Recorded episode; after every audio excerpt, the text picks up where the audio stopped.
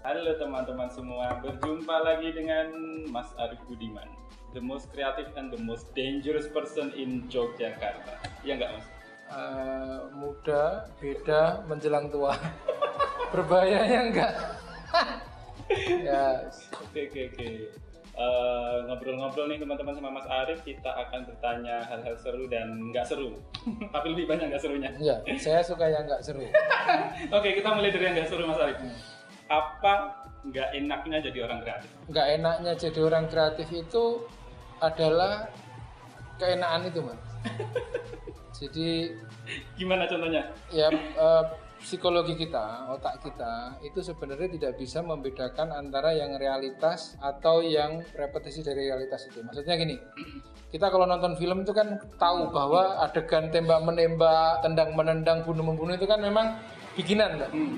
Tapi itu adrenalin bisa naik gitu. Maksudnya, wah, jangan jangan kejam-kejam itu. Padahal itu kan ilusi sebetulnya karena rekaman apa segala macam. Nah, artinya dalam konteks kehidupan ketika banyak orang normal menganggap tidak enak, hmm. itu orang-orang kreatif bisa men-set pola pikirnya, visualnya, perasaannya menganggap bahwa ini bisa jadi enak dalam sudut pandang dia. Artinya uh, itu menjadi sebuah dunia yang merupakan perpaduan antara trigger ya, trigger dengan respon dia. Itu hmm. menciptakan satu dunia sendiri yang mana ada yang disebut misalnya gini, contoh ya patah hati itu kan gak enak. Ditinggal pergi pacar kan gak enak. Ditinggal nikah nggak bilang-bilang ya gak enak. Tapi di tangan penyanyi dangdut di tangan pencipta lagu patah hati itu bisa menjadi lagu bestseller yang menghasilkan mungkin miliaran. That's how creative person thinks of tidak enak kalau enaknya jadi orang kreatif. Enaknya jadi orang kreatif itu semua masalah itu indah. Gitu. ya ini saya saya bukan motivator ya paling penting.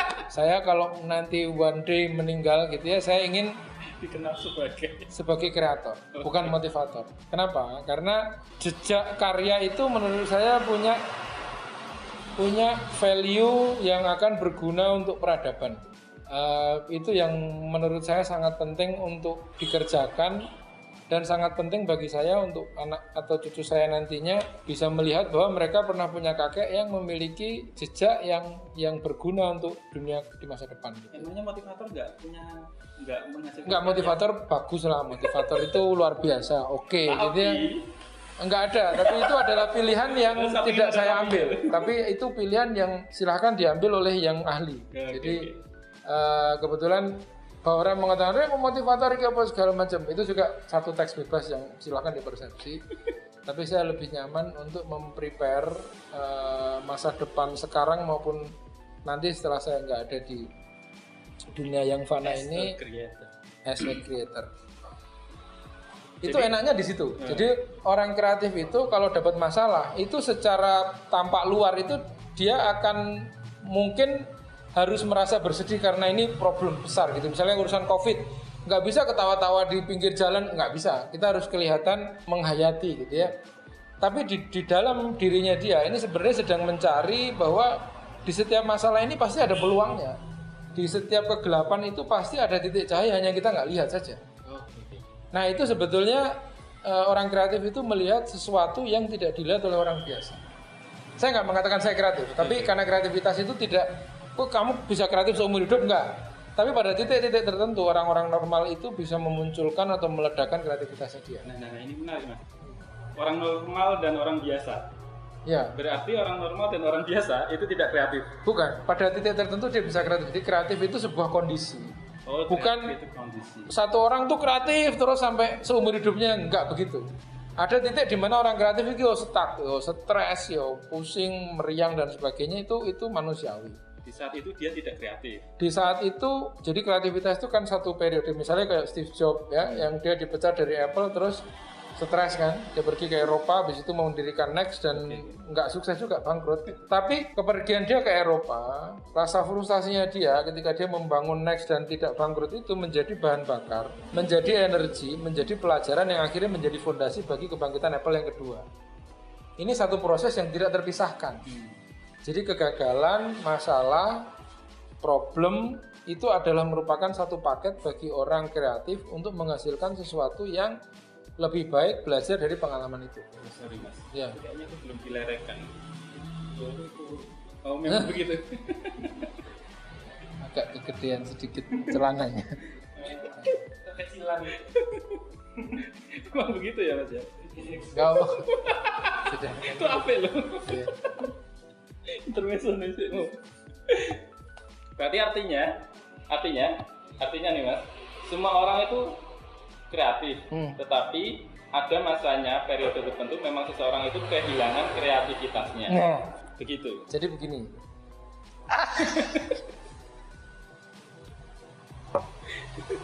Saya selalu sering ditanya begini, Mas, bagaimana caranya untuk kreatif? Ya. Pertanyaan itu dalam pemahaman saya adalah saya menganggap bahwa setiap orang itu sejak lahir itu sudah kreatif sebetulnya. Tapi memang ada periode-periode tertentu di mana kreativitasnya itu seolah-olah menghilang atau dia tidak kreatif lagi. Jadi sebenarnya caranya bukan bagaimana untuk menjadi kreatif, tapi bagaimana kembali kreatif seperti yang dulu. Anak bayi itu makhluk yang paling kreatif. Ya kalau kalau kita semua tahu kan anak dia perlu makan, perlu minum, perlu ganti popok, ganti baju, mandi dan sebagainya. Dia hanya perlu melakukan satu hal saja untuk memenuhi semua kebutuhan itu. Dengan cara Menangis. menangis ya. Menangis. Bayangkan satu cara itu bisa digunakan untuk menyelesaikan begitu banyak persoalan, ya kan? Yang mana ketika dia beranjak dewasa, misalnya umurnya kayak Mas Fahmi ini eh, berapa? 28, 26. 26, 26 jalan 10 kok 20. Kalau anda punya masalah aku jadi CEO gitu nih kantor. Oke, terima kasih teman-teman. Kita sekarang rapat ya. Terus tiba-tiba saya nangis. Terus tiba-tiba marketing manajernya, oh pak itu kalau persoalan marketing begini, begini, begini. Kreatifnya begini pak, ini laporan order begini, begini, begini. Mungkin begitu? Nggak mungkin. Iya. Kenapa? Karena kesaktian itu sudah hilang. Kesaktian itu hanya dimiliki oleh seorang anak yang mungkin kalau bahasa agama gak banyak dosa. Iya. Tapi kalau dalam bahasa keseharian kita, ketika dia tumbuh, dia akan berinteraksi dengan orang tuanya. Beberapa orang tua kadang benar, kadang merasa sok tahu. Ya misalnya saya ditanya, Pak sebenarnya pinter mana? Anak-anak apa orang tua? Saya akan tegas menjawab lebih pinter anak-anak ketimbang orang tuanya. Karena apa? Ada kejadian misalnya di dalam satu kejadian waktu anak saya umur 3 tahun itu, 3 atau 4 tahun, 3 tahun lah ya. Dia udah bisa jalan, udah bisa ini. Saya bisa bilang begini sama anak saya, Dek, tolong ambilin sendok itu di atas meja. Bawa sini ya. Hmm. Anak saya ngeliatin terus jalan, duduk duduk ambil sendok. Kasih ke saya. Set.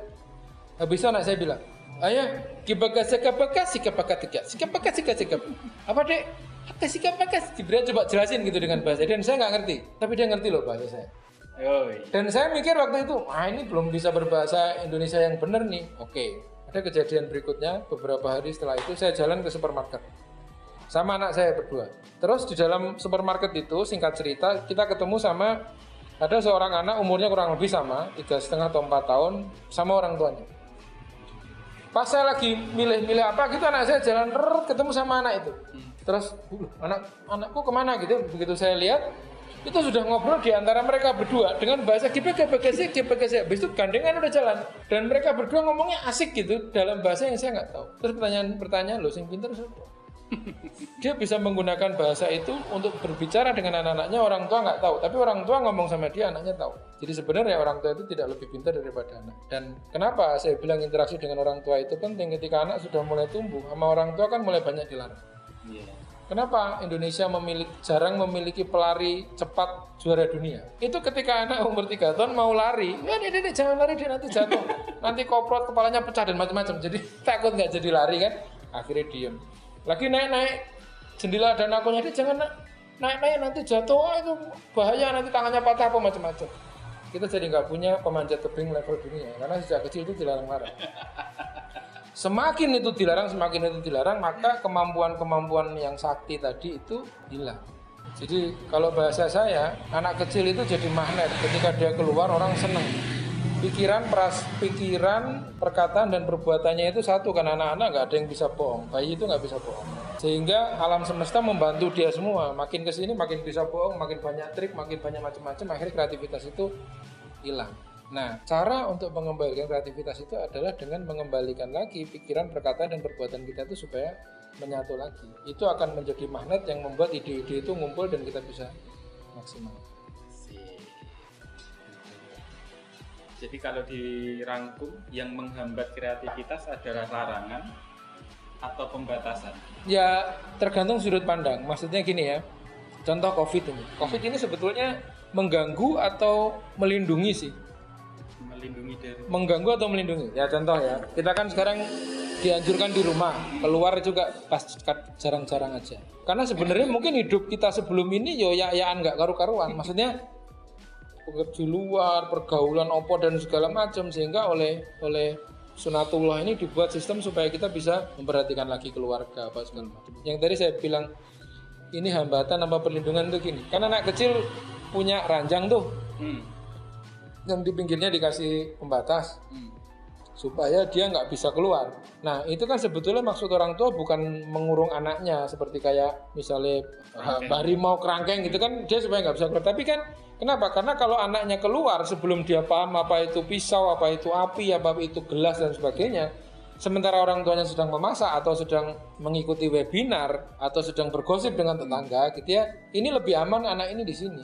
Sama seperti kita sebetulnya bisa jadi Tuhan itu menghadirkan COVID dengan berbagai macam intrik lah. Masih intrik tuh iki dari Wuhan apa dari itu nggak penting menurut saya. Yang penting adalah bahwa sekarang sudah ada COVID. Dan salah satu yang di, di- kita pelajari dari COVID adalah kita mesti jaga jarak kita mesti menghindari kerumunan kita mesti lebih banyak di rumah itu adalah upaya untuk mengembalikan bumi ini supaya lebih banyak beristirahat. Supaya balancing alam semesta, climate change dan segala macam ini menemukan satu momentum untuk recovery. Sementara manusia ini sebenarnya dalam tanda kutip ya, manusia ini juga covid untuk bumi sebetulnya dengan cara dia menambang itu dengan cara dia membakar hutan, dengan cara dia merusak, menyebarkan sampah ke seluruh permukaan bumi ini ya covid juga. Maksudnya kalau saya jadi bumi ya terganggu juga. Nah ini adalah bagaimana kita membalance Jadi tergantung sudut pandang. Artinya bahwa memang se- secara umum ketika orang tua lebih sering melarang, maka itu akan membuat anaknya terhambat kreativitasnya.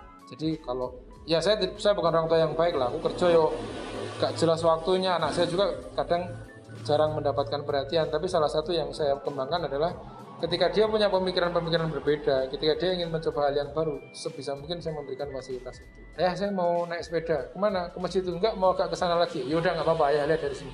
Gak apa-apa, dia jatuh, pulang, berdarah, ya diobatin, nggak usah dimarahin gitu. Begitu ya teman-teman. Simpulkan sendiri. See you next time.